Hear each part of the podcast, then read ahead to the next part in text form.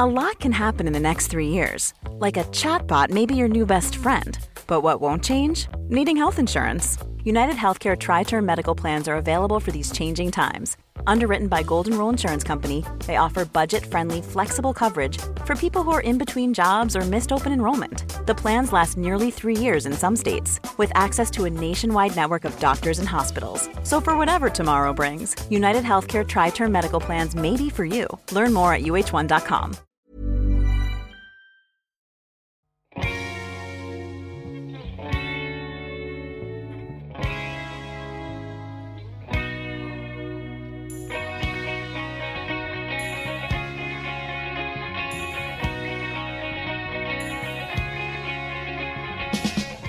Hello, everybody. Welcome back to Rule the Roost podcast. It's uh, it's a, a bleak. It is the bleak midwinter now. You know, I usually look out on a January and think it's grey and miserable and rainy. And last year, I sort of lured into a bit of a false sense of security. It was sunny, it was bright, and it didn't it didn't feel like this time of year. But once again, the clouds, the gloom, it has descended upon us. And I'm not just talking about Tottenham. that was a bit long-winded, wasn't it? Oliver Lister, hello, welcome, welcome to the show, mate. How are you doing? Hello, BBC's Jack Cussy. Thanks for having me on. That's quite all right. well. I, I, you know, what, what, can I say, mate? I'm, I'm, going places. I mean, it's nice to give you give something back to the community by having you know as underlings voice our opinions. So thank you for casting some crumbs our way. I, I like that I was chosen as like voice of the people. On the Beeb, you government stooge, surely. I know that's it. It's it's all corrupt, isn't it? I'm part Yeah, of the I'm part of the establishment now. They paid you a lot, I bet. That's it. They- Oh, mate, yeah, I've I've I've retired basically. Um, Well, some good news then. that's, that's it. Um, I can't be bothered to carry on with this ruse. um, right, mate. Let's uh, let's let's dive into this because I, you know, I, I thought I'd, I'd like to speak to you in particular today, mate, because I've seen. Let me. I'm just going to pull this up now. Hang on. Wait a minute. This is a tweet from you yesterday, and I've I've referenced you. This is this is the peek behind the curtain. I've referenced you previously, talking about you, you know, falling out with people online and stuff, and you've you've sent me a, a WhatsApp being like, "I'll show you falling out." Let's have a look. Uh, uh, uh. Oh, I think you've deleted it. You coward. You basically said, "Oh yeah, here we go." Either do something about the ownership of this club, organise, speak with other groups, engage the club, organise walkouts, or shut your stupid fucking mouths. It's so fucking tiresome. I mean, it's it's it's not like you to to go in two footed online, Ollie. But I, I, look, I, I wanted to. I thought this would be quite good. I didn't want to get another person on who's just going to echo everything that I say, have the same sort of feelings on what's going on. I, you know, I don't. I, I don't think I'm particularly like. Well, I am. A, I am getting a bit of Conte out. I'm going to be brutally honest, but I'm not ENIC out. I'm not ENIC in. I'm kind of. I'm on. I'm definitely on the fence with that one. So I want to speak to somebody that is more kind of, you know, a bit more like, as you've said there, shut up and just get on with it. Support the club. So, does that sound all right to you, mate? We you, we all right Sounds to do this? sounds sounds great. And All right. Yeah, happy to give out any advice I can. let's dive in. Let's dive in straight away on the before we go into the, the big, the big issues, right? And I'm not talking about the magazine. let's let's let's talk about the Villa game. It was not it was not pretty, was it, mate? Right. What what's your sort of what are your hot takes on the game? Like top line. I think it just goes to show if we don't play with any urgency whatsoever, that is what happens. And we've seen it under Conte in the past where, for whatever reason, we come out that lifeless so that we have no goal threat whatsoever. And I think I've mentioned it previously. If the way and the manner in which we play is to kind of not rope a dope, but you know, soak up some pressure and, and be a bit passive in, in some respects. But there has to be the the converse to that where we actually go and take the game to them. Um, but that does require having some tempo and a bit of directness about us. And I think that was completely missing yesterday. And when that happens, it just looks so bad. And the manner of defeat is inevitable. uh, and that's what's happened. I mean, because So, yeah.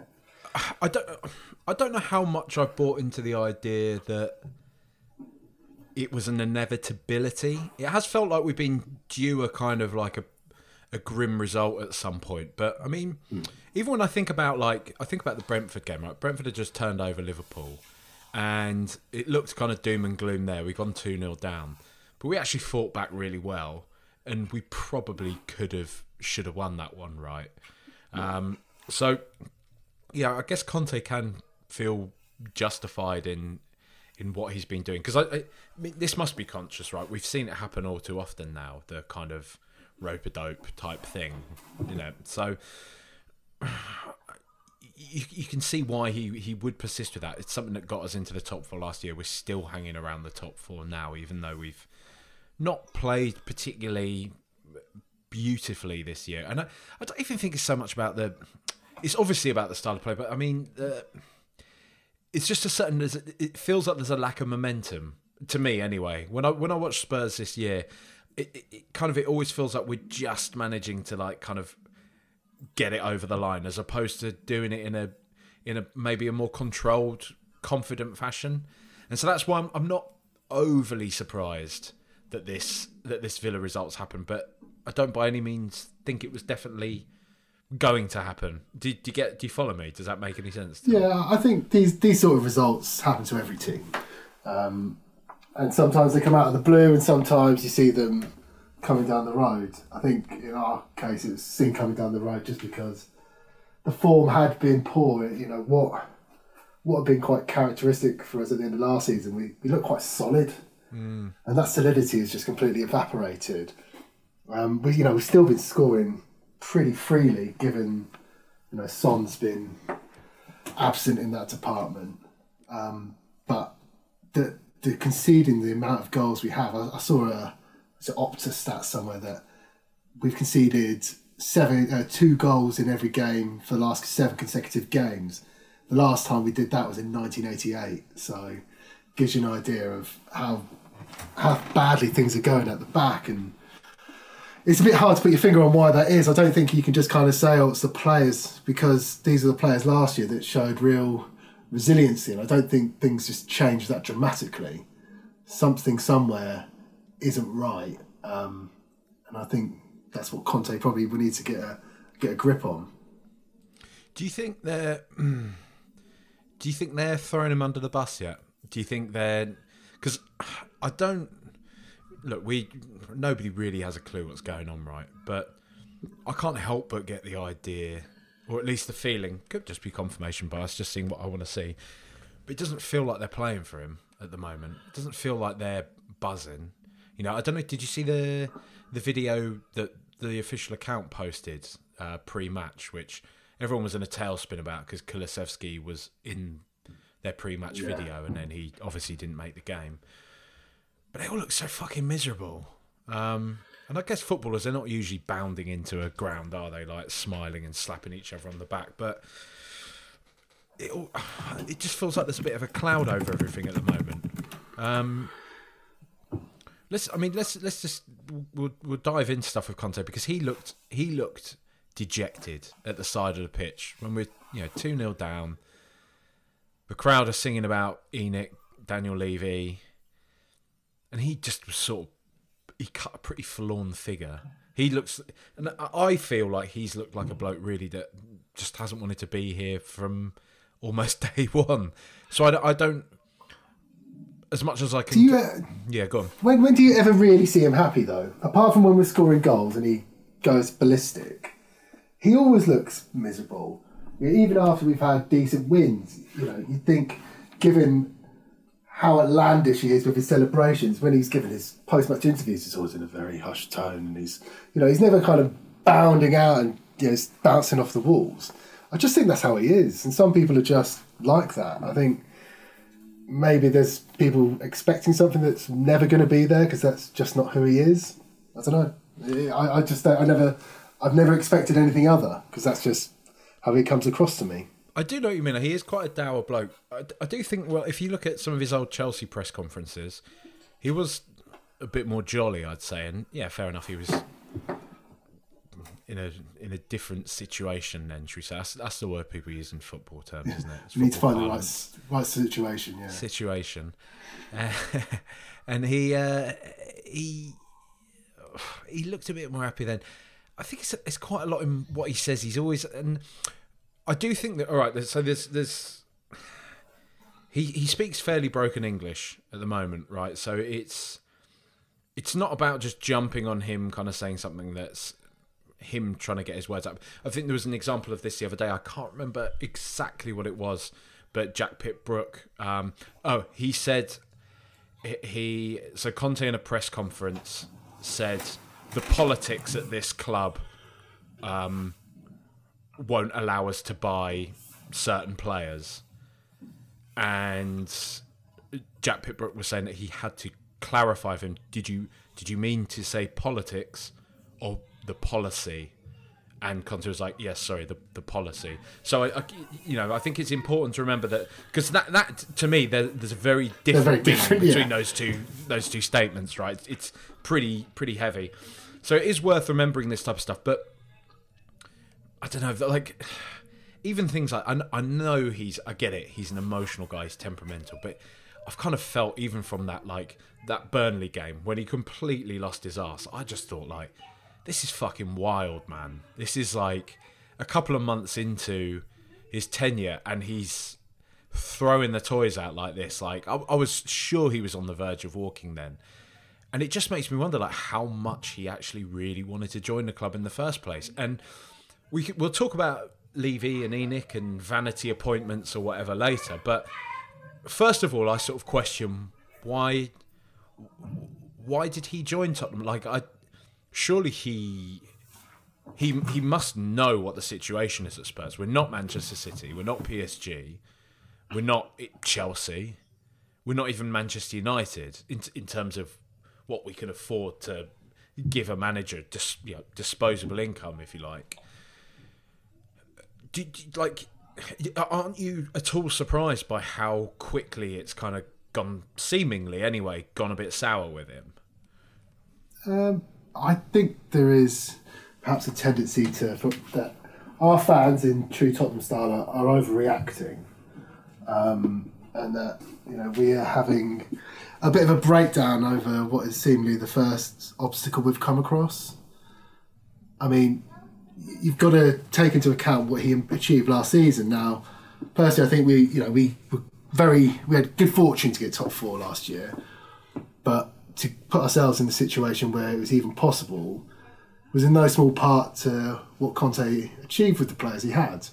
Um, you know, we made some shrewd signings that really changed the tide, but he managed to get us from where we were left off with Nuno to to top four, and that was absolutely miraculous.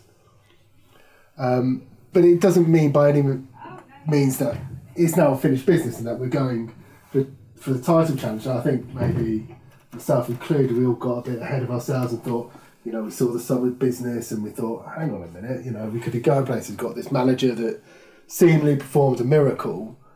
Um, this could this could be a really good year, and uh, I wouldn't I wouldn't forgive anyone for thinking it because you know I thought so myself. Um, but maybe reality's come home to bite a bit, and we actually have to realise actually the, the club's been in a bit of a mess for some time. Um, and despite achieving what we did, there's still a lot of work to do to get us where we are in a situation where we think, oh, let's have a might be something tasty happening this year. And I don't think that can be overlooked. And I think you know we have really this is the first obstacle, albeit you know it's been ten really rotten games that you know in many respects we're lucky to have got any points. We we have got those points. We are still in a relatively decent position. I think we just need to, to stick things out a bit and not not overreact. Um, and, and I think that is for no small part what's been happening. Do you not think he is fanning those flames a bit though? Like if if you even look at his kind of press conference today, he's he's again we need to maybe consider as I've just said then his kind of his his words, the fact he is speaking a, a second language. But even today he's he's said, you know, oh I've just come to help Tottenham for a time and you know we let me uh, let me find his actual quote because I don't want to I don't want to do it. I think I've lost. You don't want to be up before the Press Complaints Commission. No. Can I find it again? It's really annoying because there's so many of these bloody things that go.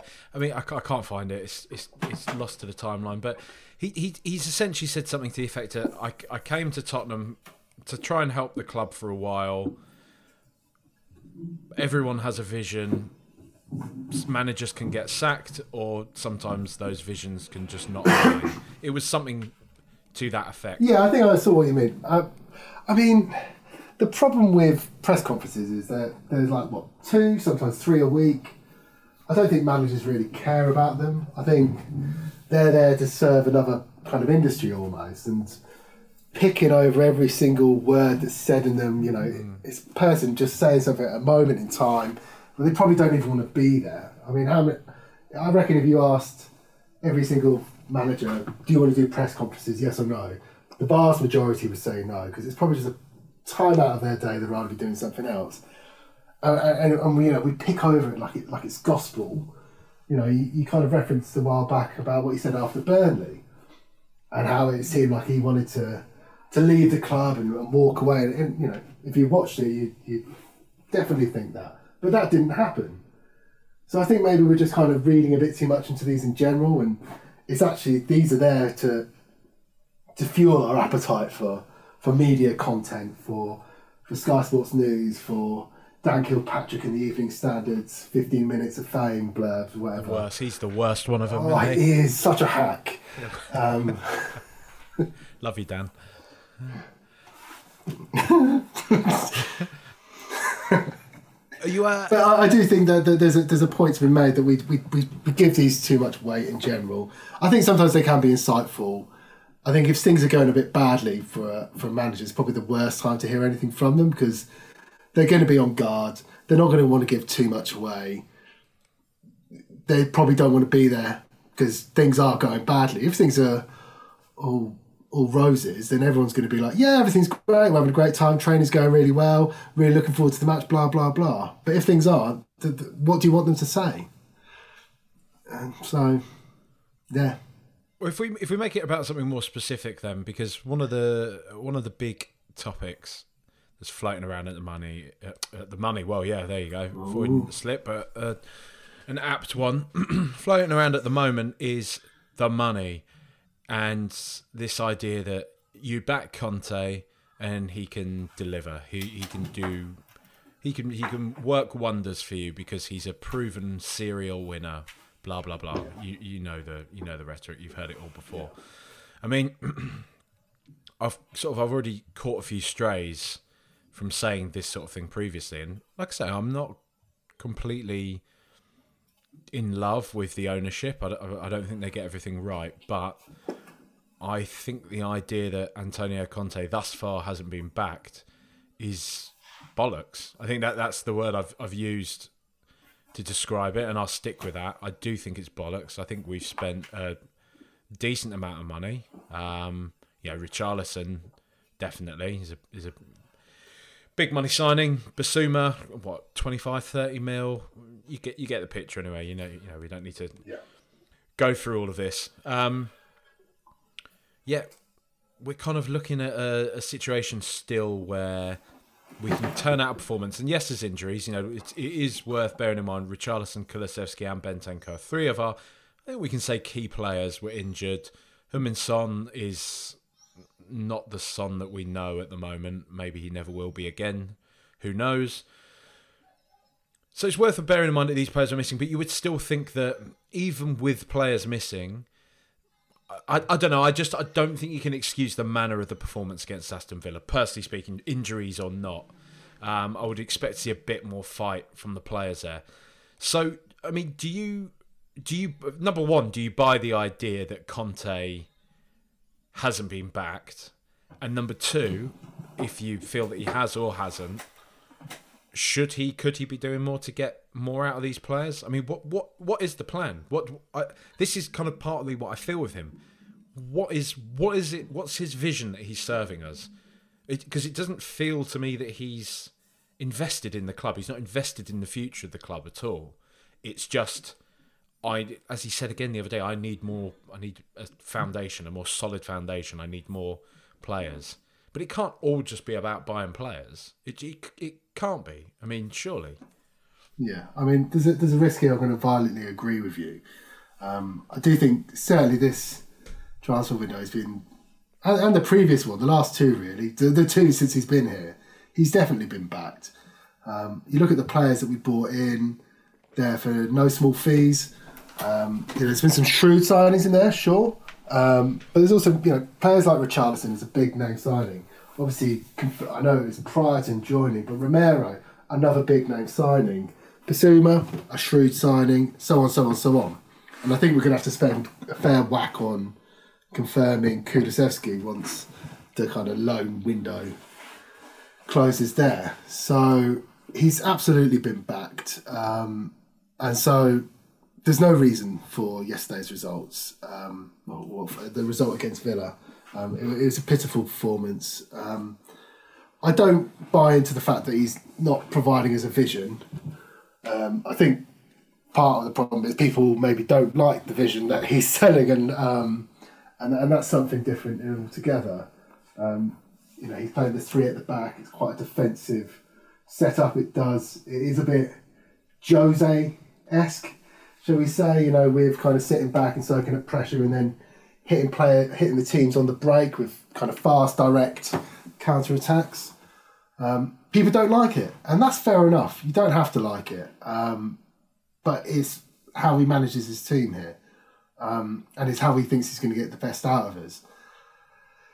And I think he's done pretty well to date. Um, but that said, he does make some really bizarre decisions. You know, his persistence with Emerson for most of the season, though that looks like it's coming to an end because Emerson done himself a favour and or done us all a favour and had a bust up um, and not playing Jed Spence. Um, that that just seems weird because Jed Spence, from what I gather, is the, the quickest player in the team. You know, he's a, a wing back that's so kind of pivotal to to how the team attacks in these kind of transition periods. Um, why he can't get any like meaningful minutes just to try and bed him into the team and, and get him more up to speed with with the Premier League and, and playing in that style. I, I, I just can't put it on. And, and, you know, that is on Conte. Um, you know, I'm not here to say that he hasn't made any mistakes. Um, so I forget you kind of, the other question was, I've, I've just started rambling. Uh, so do I, mate. It's, it's, the way it goes, you know. It's, it's... Uh, but you know, so, so yes, he has been backed, um, and I think he'll be continued to be backed. I know some people get angry at the, the direction of the club at times, um, and and there's been lots of occasions where that's been justified. I think at the moment, though, you know, especially lately, there's there's not really a case for that. Um, we have been a bit unfortunate with with injuries, um, uh, but that's not really an excuse for a team like Villa to come over and turn us over two 0 and it's not really an excuse to keep on conceding goals in the way in which we have, most of which as well just seem to be from individual errors which is really alarming um, in many respects because I think that's what we saw at the tail end of Jose's time. Certainly, what we saw at tail end of Poch's time as well. Um, so you know that, that that is you know when the individual errors start creeping in, it does make you take stock for a minute to go. What, what what's the what's the cause of that? Because these are some ridiculous one. And Eric Dier who I you know listen to your pod, you know we've all discusses, you know, first part of the season was excellent, and that England call up, I don't know if it got to his head or not. It's been shit. Awful. I mean, the bubble's uh, completely burst on it, right? But it's just it's it's just rookie mistakes. You know, you think about the goal against Liverpool when he's misheaded it and basically like played Salah through on goal. The the corner he conceded against um, Brentford. Um, I think he was culpable for one against Newcastle as well. You know, and it's just there's probably more, but you know that's three like massive routine unforced errors that that shouldn't happen. Shouldn't happen at that frequency. Um, and so, you know, I kind of mentioned it earlier. Where's the defensive solidity gone, and, and what's the cause for that? Because it doesn't seem like teams have found a way to unpick us necessarily. They just sit there and fucking wait for us to do it to ourselves. Especially, I, I do remember the second sort of part of that, and you've kind of answered it as we go along, but it was just kind of asking you how you, uh, well, what what you feel about his culpability in the the kind of the downturn, if you like, the performance, other players. I mean, I, I'll, I'll say I'll focus on somebody like Yves Bissouma, for example, because he looks like a player that's completely bereft of confidence now. He, he just looks completely done. He's he kind of will play well in little patches. He's played. I would say he's played especially well when he when he's been in the three when he's been with Bentancur and Højbjerg.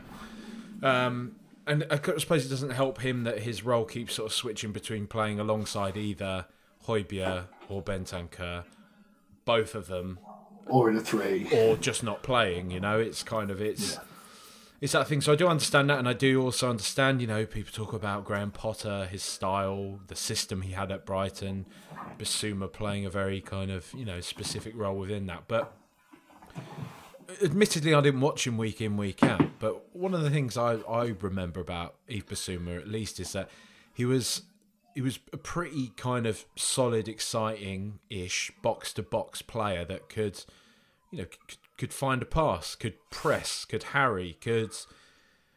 Yeah, he looked like, uh, for want of a better expression, a Poundland Kante. You know. Yeah, he, he, he was everywhere, wasn't he? Yeah, and it just seems so strange at the moment that we've just kind of got this sideways passing player within his shell.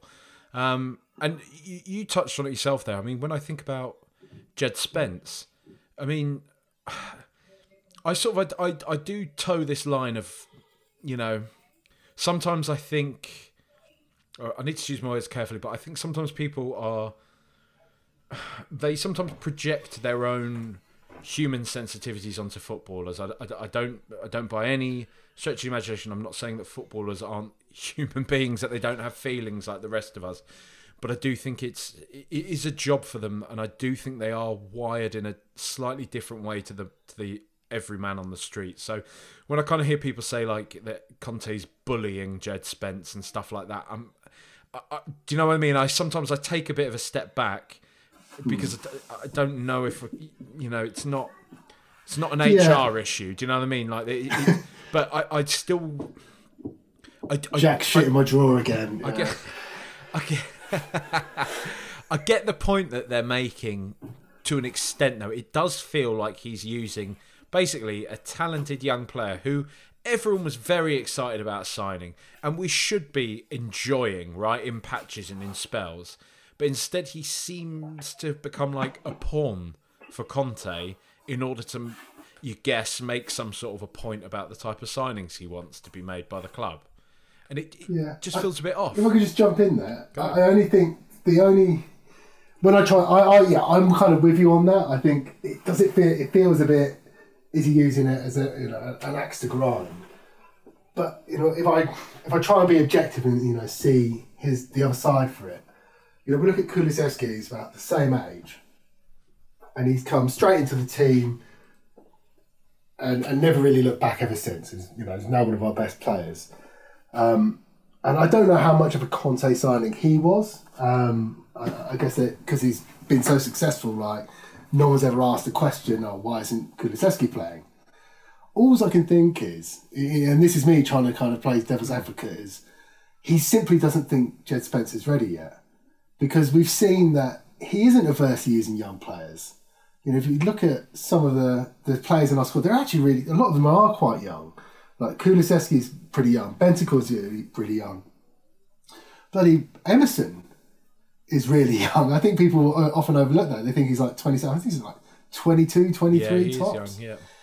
And so it's not a case that he's averse to to throwing in young players. So, you know, if I'm trying to make myself feel better about the situation, I'll, I'll try and convince myself he probably just sees enough of him to go, I just don't think you've quite got to grips with what's going to be required in the top flight. Um, and, and that can that might be the reason. That's me trying to maybe be very fair on Conte, because also I think, bloody hell, if you've seen some of the performances Emerson has put in? Doherty looks all right, but he's slow and he's a bit laboured and a bit He's just one dimensional. Yeah, and I just think part of me would just like to see him go. Oh, just take a just take a risk. Last twenty minutes or something. If we're chasing the game, just give him a proper run out and see what he can do because he, he he might just be one of those people that takes to it. He might not, and then we'll all kind of go, oh, okay, I can see why he's not been getting minutes, but we've not been given the opportunity to to assess that for ourselves, and I think that's the frustration. So you know, while I'm trying to be fair, it is you know you can only take that so far if you've not given the chance to look for yourself. What would you what would you like to see from him? Because I mean, I, th- I think the obvious one, the the elephant in the room, is his contract, right? Because, and this is something that is massively overlooked. I, I totally understand how there, there's a meeting in the middle between the board and between him. His perspective being, well, I'm not going to sign away my life for the next two years to a club that I don't think is going to back me. But equally, why are they going to continue to give a guy 15 million pounds a year and 200, 300 million pounds to spend if he's just going to flounce off and walk away? One might argue that the club should have seen he's that type of guy. You can see his track record, so it's not really a surprise that he's this way. But he's. I Well, mean, this is the whole point of it's, it's destabilizing things, right? Because uh, uh, the whole conversation now is what's happening with Conte's con- contract, and then what does that mean for Harry Kane? What does that mean for Hugo Lloris, Heung-min Son, etc.? Well, this is the whole point of Paratici, isn't it? That that this is his job to kind of go. This is going to be our direction of football. I buy the players within view of the type of manager we're going to recruit. So, if for instance Conte decides he wants some up sticks, he's had enough, that the next manager comes in and he's inherited a squad that is fitting of that vision. That that that is literally what the director of football was there to do to offer that continuity as and when managers leave, players leave, so that you have a, a style and, a, and an image of football. Now, whether this just points to Paratici not being very good, I guess the jury's out because he's had some big misses and he's had some big hits. I guess that's just the nature of football. But that is his job after all. So I think, you know, whether Conte comes or goes, you know, who knows? I'm not that hung up on it. I think, you- know, in answer to your question, what would I like to see from Conte? I'd like to see a bit more tactical flexibility. I feel that, you know, he's wedded to this three at the back and sometimes, you know, we're just, especially when we're chasing games and, you know, look at, against Villa, we're barely having a shot on target, change the formation. I know we saw it a bit of last season, but we've not seen four at the back at all this season. Switch to a 4 3 2 1. You know, we've got the, the players in the team to go and do it. If we're in a bit of trouble when playing, you know, having the extra defender is superfluous because they're sitting right back and we're not making, we're not laying a glove on them, go and change the formation. I I think that's what I'd like to see more from him, as well as, you know, maybe giving some some of the other players that aren't getting a kicker a go as well. Do you think he's still a good thing for Tottenham? Conte, Yeah. Absolutely. You know, as I said earlier, I think we are overreacting what is our first setback.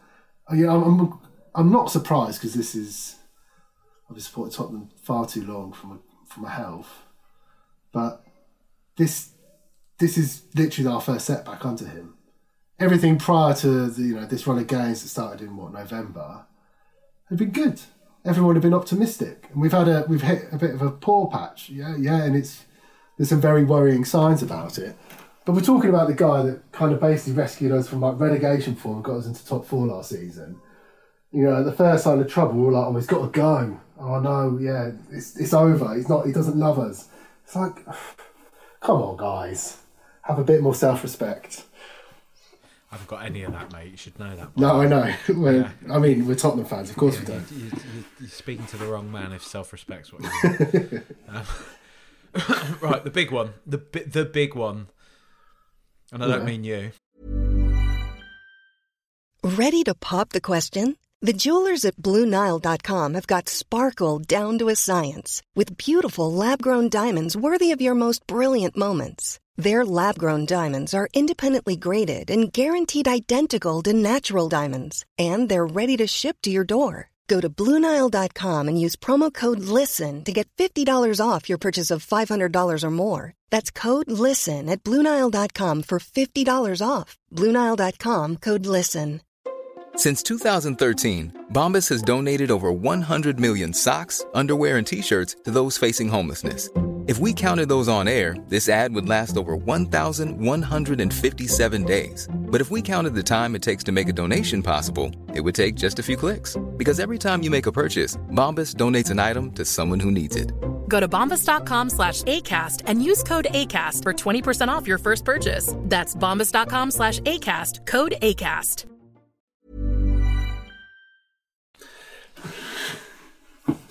Is He says. ENIC. ENIC in or ENIC out, mate? Oh, I bloody love Daniel Levy. He is my hero. No, um, yeah, it's a complicated one, isn't it? Because I think people are very emotional about this subject, and I think sometimes it is with good reasons. I think sometimes it is with nefarious reasons, and and I think sometimes it is with misguided reasons. I think a large part of what drives people's dislike and border on hatred for Levy and ENIC is is completely misguided. They they don't understand how our club is set up, what our club is capable of, and where that fits in their expectations for what they want their football team to be. And it's a really grim truth because football's not meant to be about reality and well actually this is the hard facts of life. It's meant to be an escapism and enjoying yourself. And we've been a bit bereft of that the last few years. And I think that's kind of built up to a head and now we're seeing, you know, people really kind of lashing out at ENIC. But is it with just cause? Yes, in some respects, but not to the extent I think people believe. And, you know, some of the tantrums you've seen are just, you know, quite something to behold. So, all right. So uh, let's. Let, I'll pick up on something you said then. So, in in what respect do you think it is it is fair? What what, what in particular has say has yeah has annoyed you about the, the stewardship of the club? So there have been opportunities in the past, and you know, namely under Pochettino, where we should have invested more than we did. We should have taken the opportunity that presented itself to really go and push on and add a bit more quality to the squad. Maybe, you know, what like we've seen this summer where they put in some capital investment to to help drive us forward.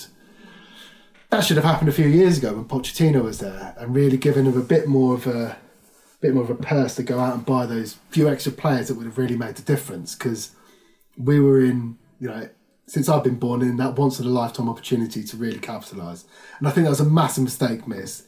And obviously they exacerbated the situation by not only taking that opportunity but actually not doing anything at all.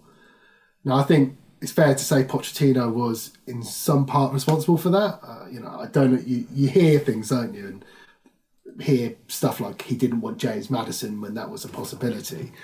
Um, where you know he might have had good reasons for that, but you know it, it looks a, a poor decision now because he's a pretty good player that certainly help us a lot at the moment.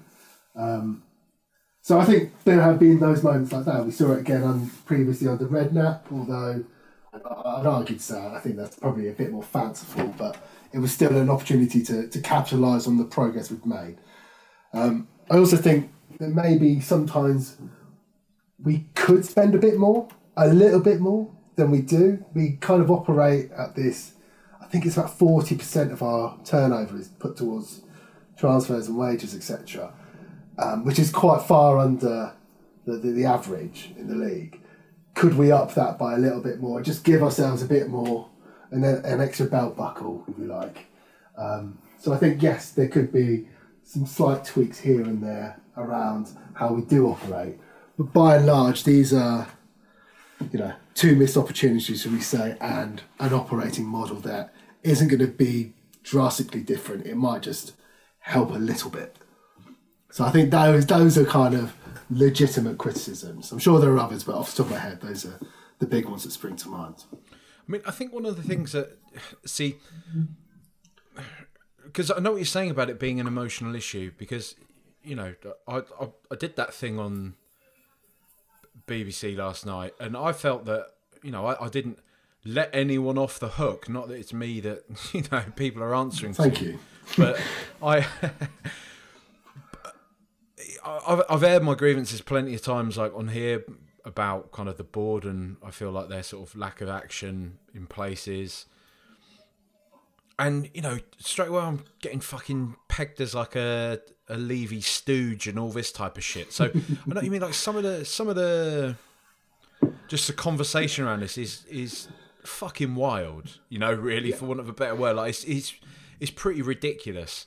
And uh, I do, I you know, I, I I didn't go on about it after the um on my sort of solo pod thing the other day, but in terms of what you're saying, like some of the criticism is a bit more sinister.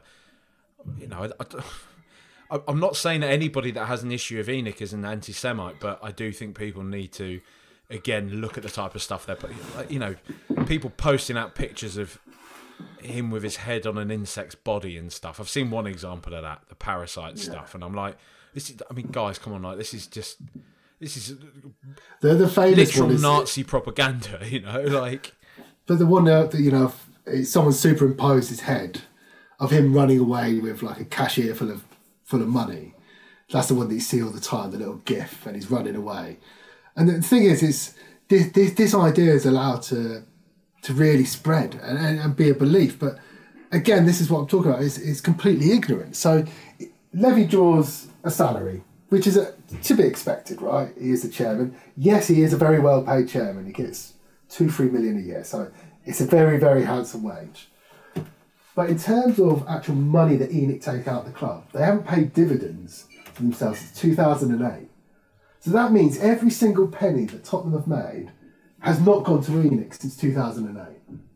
So that's 14 years, over 14 years now, of them not taking a single penny out of it. But most people would have you believe that they're fleecing us, like the Glazers are. United, you know, okay, United's a bit of a different story and there's different complications there. But that's the truth. ENIC aren't taking any money out of the club. But everyone has just taken that assumption that's the case. Now, what ENIC are is an investment firm. They want to build up their asset that they bought for the princely sum of 20 million or whatever it was back in the day.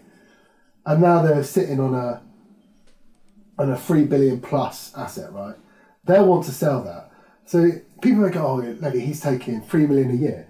He's a major shareholder in this firm and in ENIC.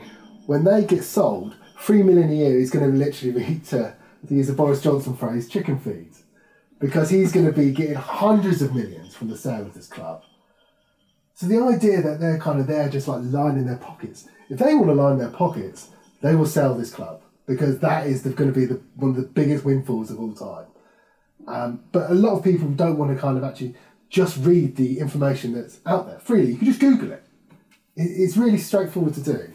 It doesn't take long either. Yeah, you have to trawl through some really like boring shit to get to the kind of the actual, inform- actual information you're looking for. But it's out there, it's free, and it's not hidden.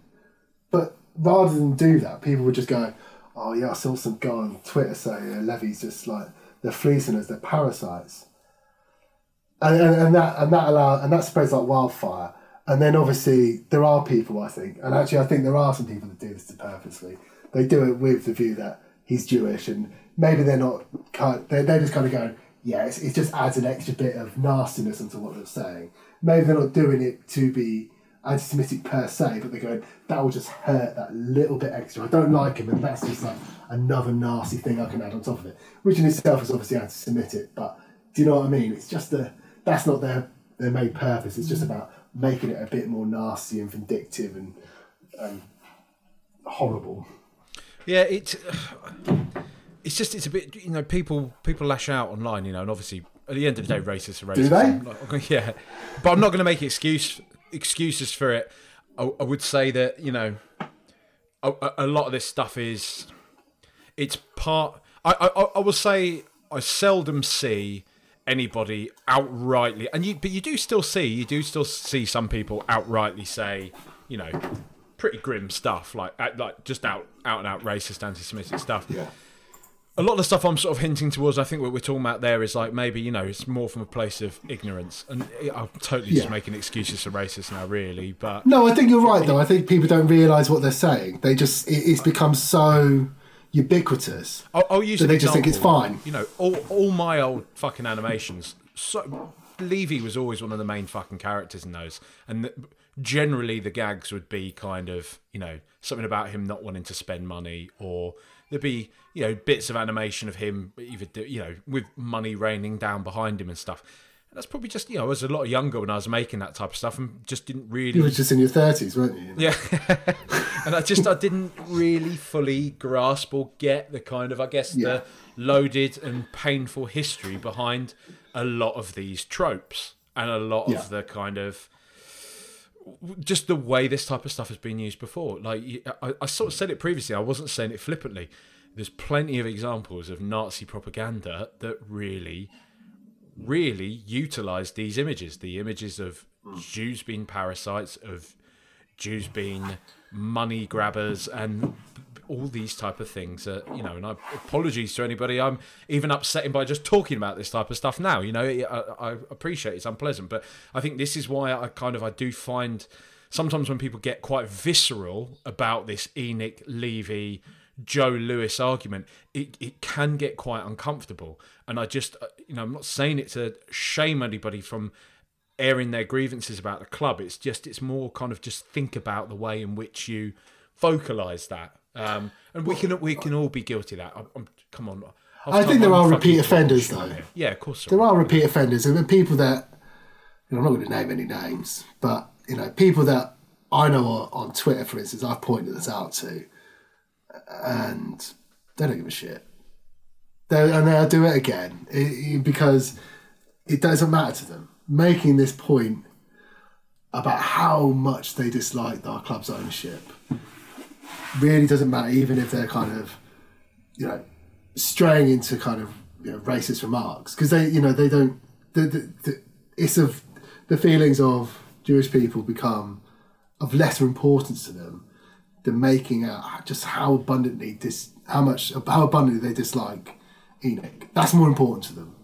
So whether or not it's motivated by racism is not, it's, it's kind of academic because they just don't care. They're just that set in their ways over this, and it's a bit weird. It's such they are a weird bunch. Some of these people. I'm not talking about people with kind of legitimate criticisms and, and, and people who would like to see things done in a different way.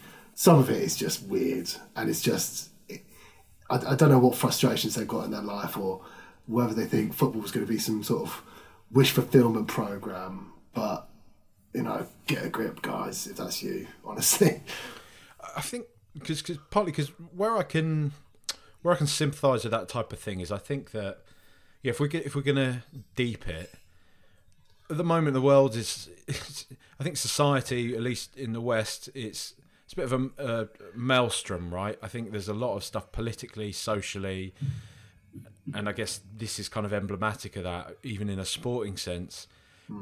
I think a lot of people just feel quite powerless now. You know, it feels like we're kind of just constantly on this conveyor belt of just handing our money over, going to work, handing our money over, and just lumping it. You know, like it or lump it. And I do think in general, people are just kind of just they feel quite listless and just frustrated with things, just like just you know, because look, we've had the past few years of Pochettino of that that fucking joyous ride we were on, and whether or not you know, I'm not gonna let people devalue it with the yeah, but you didn't win anything.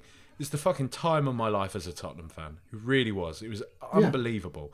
And yeah, we didn't win the league, and it, it, it is hard to swallow. We didn't win anything, you know. Didn't win the FA Cup. Didn't win a League Cup. Nothing at all. Didn't win the Champions League. No.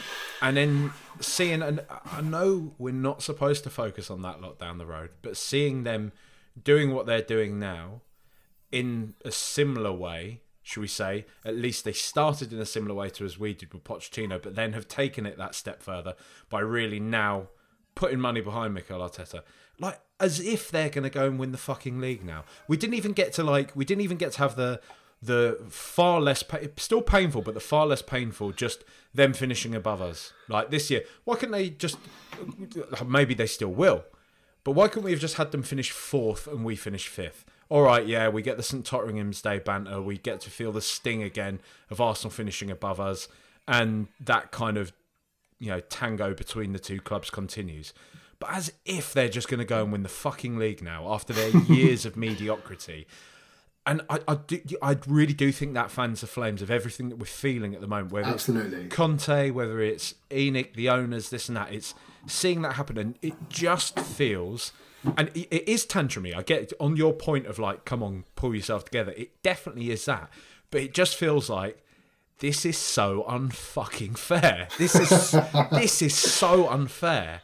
And I just I'm angry about this, and I just need to vent this somewhere because I've, I've you know I was saying to you I'm on the fence with ENIC, and I obviously have sort of stuck up for them. I do think, you know, one of my main points is, and I was saying this on the on the pod after Tottenham right now, we could be we could be a Nottingham Forest, we could be a Leeds, we could be a Wolves.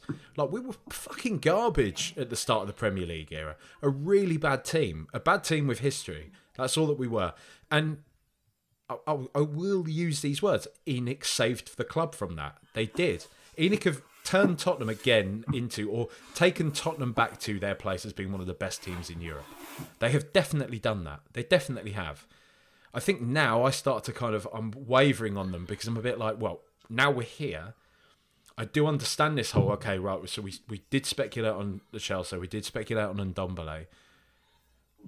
But this this is what happens, guys. Like you spend money and not every single player's a hit. You can't you can't use that for two, three transfer windows and keep saying like, well, sorry, you know, we we spunked that money before and we need to sell those guys.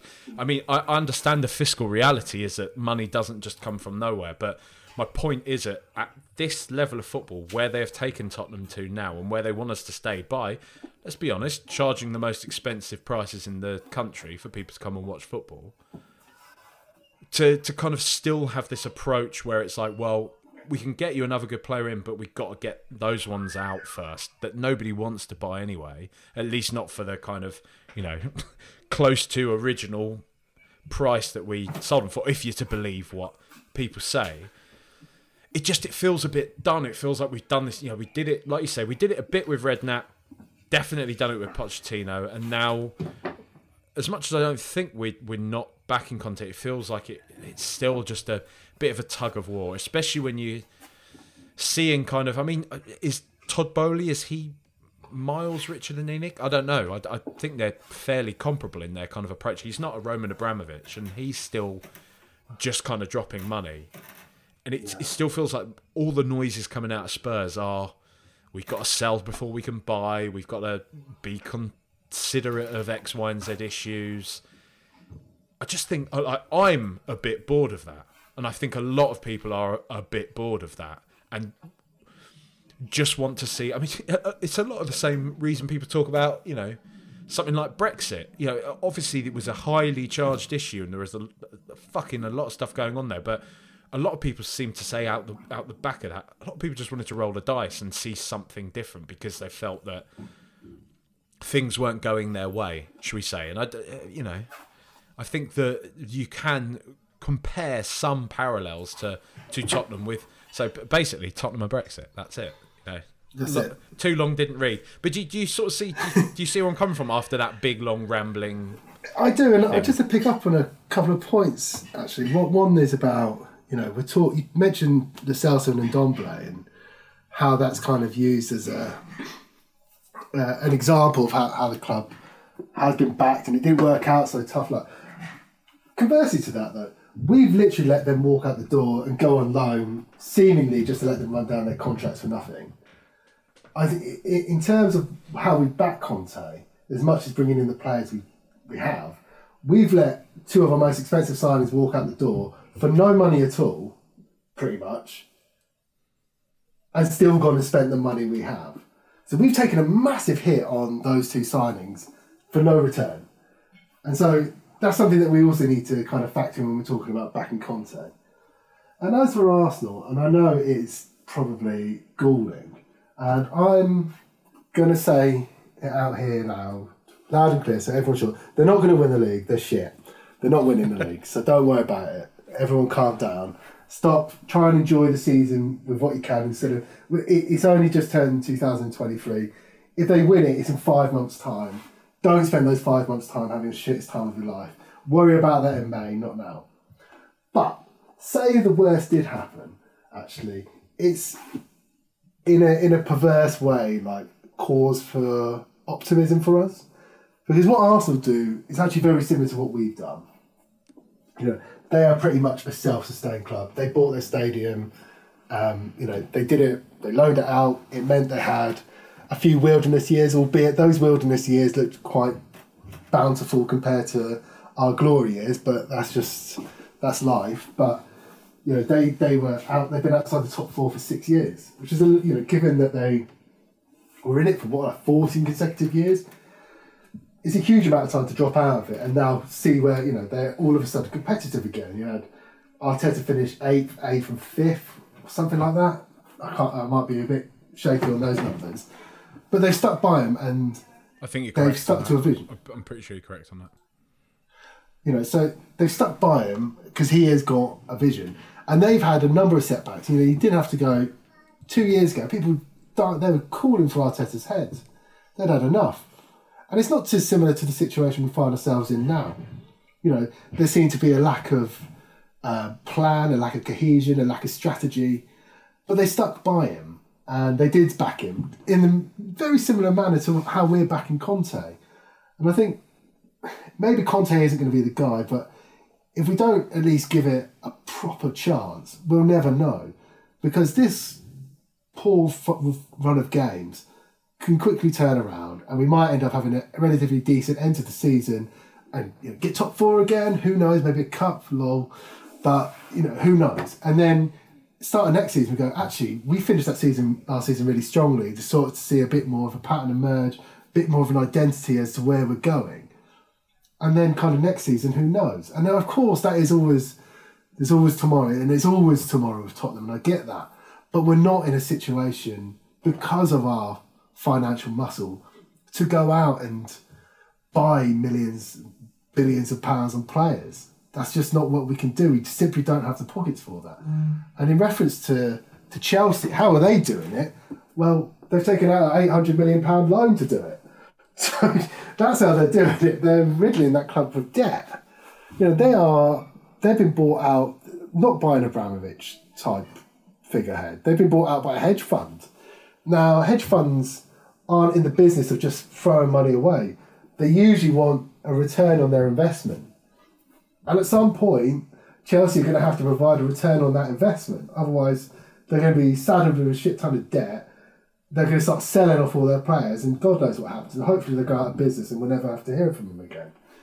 But it's you know, it's not a case of they're going to have Abramovich just giving them writing off half a million pounds a year in loans or half a billion pound a year in loans, and just going, yeah, don't worry about paying that back. Those days are over for them. So, you know, there are reasons to be optimistic. It's just right now that seems hard to see. Do you think? I mean, we're talking about Conte, we're talking about Mourinho.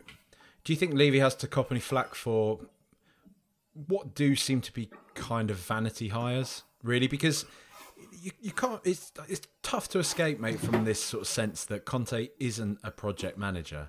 You know, he does seem to be the type of guy that he walks into a PSG or a Real Madrid and delivers them the the top stuff because he's got a top squad already and he's going to be given 200 mil a window to buy the the riches, plunder the kind of riches of European football or South American football in order to do that. That's never going to be the proposition at Tottenham. At least, you know, not. Uh, oh, and it, we need to stop making. I think one thing I will say is we need to stop making this a. This is never going to be a Tottenham. Thing. It's not just Tottenham. You know, it's it's ninety.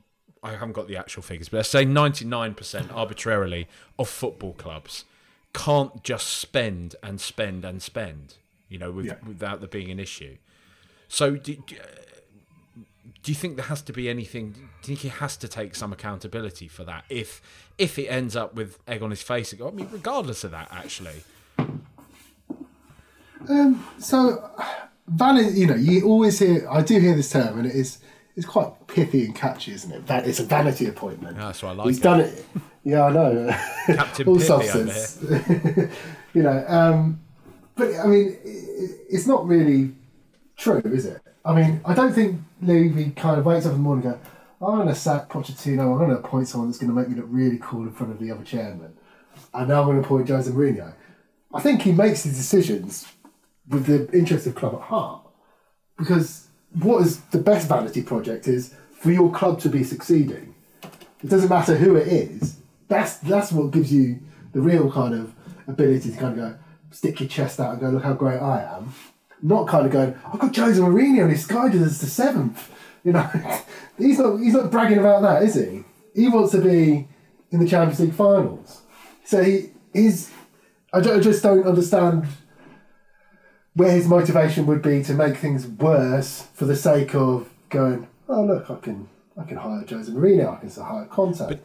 Do you, do you not think it points to him, you know, as people say, and I can't help but feel this, especially watching things like the Amazon documentary, that he's just not really that in touch with the the reality of football. That he's kind of he's that guy in the office who will talk to you about football, and you know he just doesn't know what he's on about. Because I I can't mean- help but get. It sounds ridiculous to say of a man who It has turned Tottenham Hotspur to, like you say, a three billion pound franchise, but he he is a businessman at the end of the day. He's not overly a football man, right? Even some would say we even got a bit fortunate with Pochettino, like where where we went to with that. But I, I, no, I don't really want to go into that because fortune is or isn't. You know, you can say that of anything, can't you? So But I mean, I guess then, which chairman is a football man? Because if Levy isn't, no one is. Because he's been chairman for Tottenham. He's the longest serving chairman in the Premier League. Um, you know, he has enjoyed relative success. He's built up a football club from the business side of things. You know, effectively not from the ground, but you would say low start. we've experienced business success, though we haven't really experienced football success, have we? I mean, if, we, Well, if we're well, we brutally have- honest. I mean, we haven't won a lot. That's the thing. But it's not like we haven't had the opportunity. And I've said before, I don't know how we. Do. It's been harder for us not to have won something over the last ten years than it would have been to have us actually won something. Given the number of opportunities that presented ourselves to go and win something, how on earth did we not manage it? I just don't know. I, I, I really don't know. It, for the life of me, I can't figure it out. It's miserable. isn't it? So I, it's, yeah, well, it is miserable. Football is miserable. You know, this is what I was just chatting to Rosa about it about when people complain about the style of play, and I think, how the fuck do you care? I when I watch football, I'm so tense. I'm just like, come on, please, just like, don't concede, don't or please score. That I haven't really got time to enjoy whether we're playing well or not because I'm just so like fucking miserable for this the whole thing wanting to end and it be a positive result and then I can enjoy it afterwards. I, I don't know if other people just sit there kind of going, oh, this is this is entertaining, but uh, not me. I'm just there hating it, wanting it to get, wanting it to come out in favour of me. Where do you want? like, what? Not where do you want? I mean, obviously, we want fucking Spurs to win the league, but what do you? Where do you see the season going for Tottenham from this point, mate? Oh God, it's a funny season, isn't it? Um, because you think loads of clubs like Chelsea fall off the face of the earth.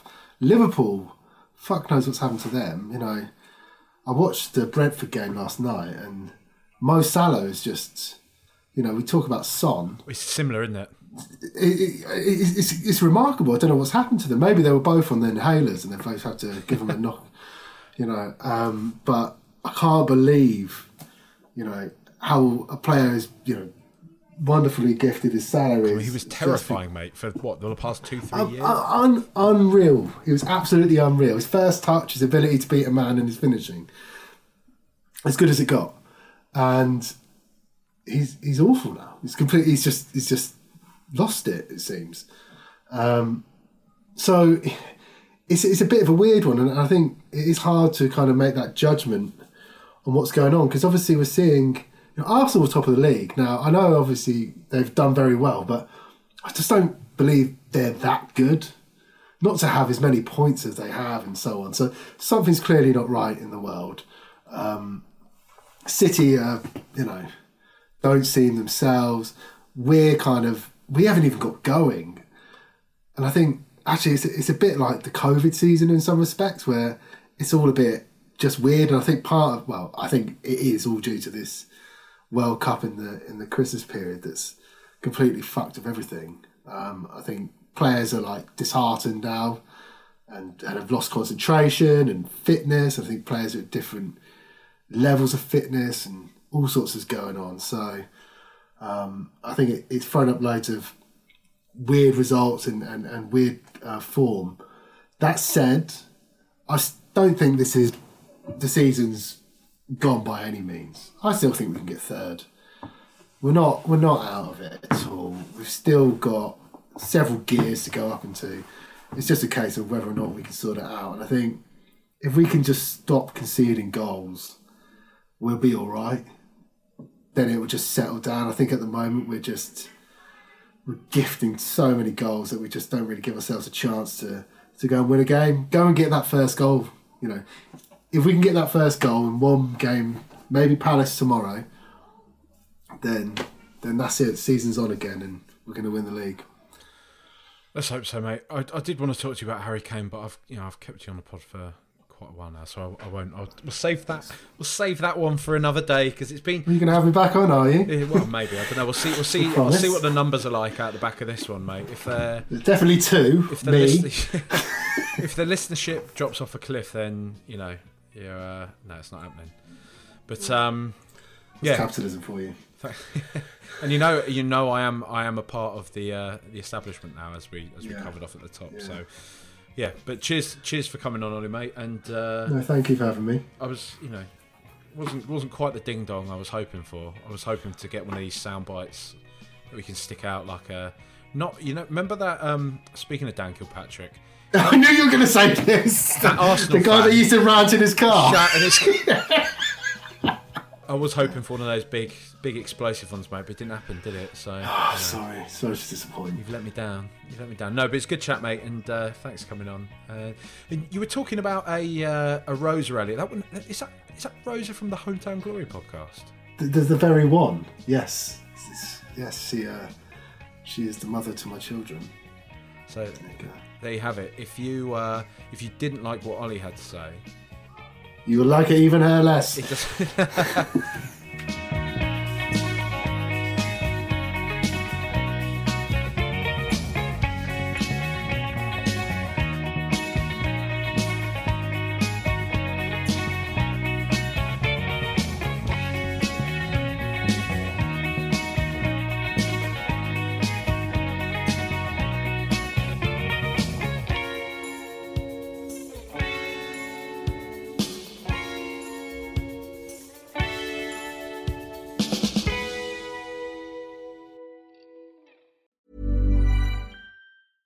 Planning for your next trip? Elevate your travel style with Quince. Quince has all the jet setting essentials you'll want for your next getaway, like European linen, premium luggage options, buttery soft Italian leather bags, and so much more. And is all priced at 50 to 80% less than similar brands. Plus, Quince only works with factories that use safe and ethical manufacturing practices. Pack your bags with high-quality essentials you'll be wearing for vacations to come with Quince. Go to quince.com/pack for free shipping and 365-day returns.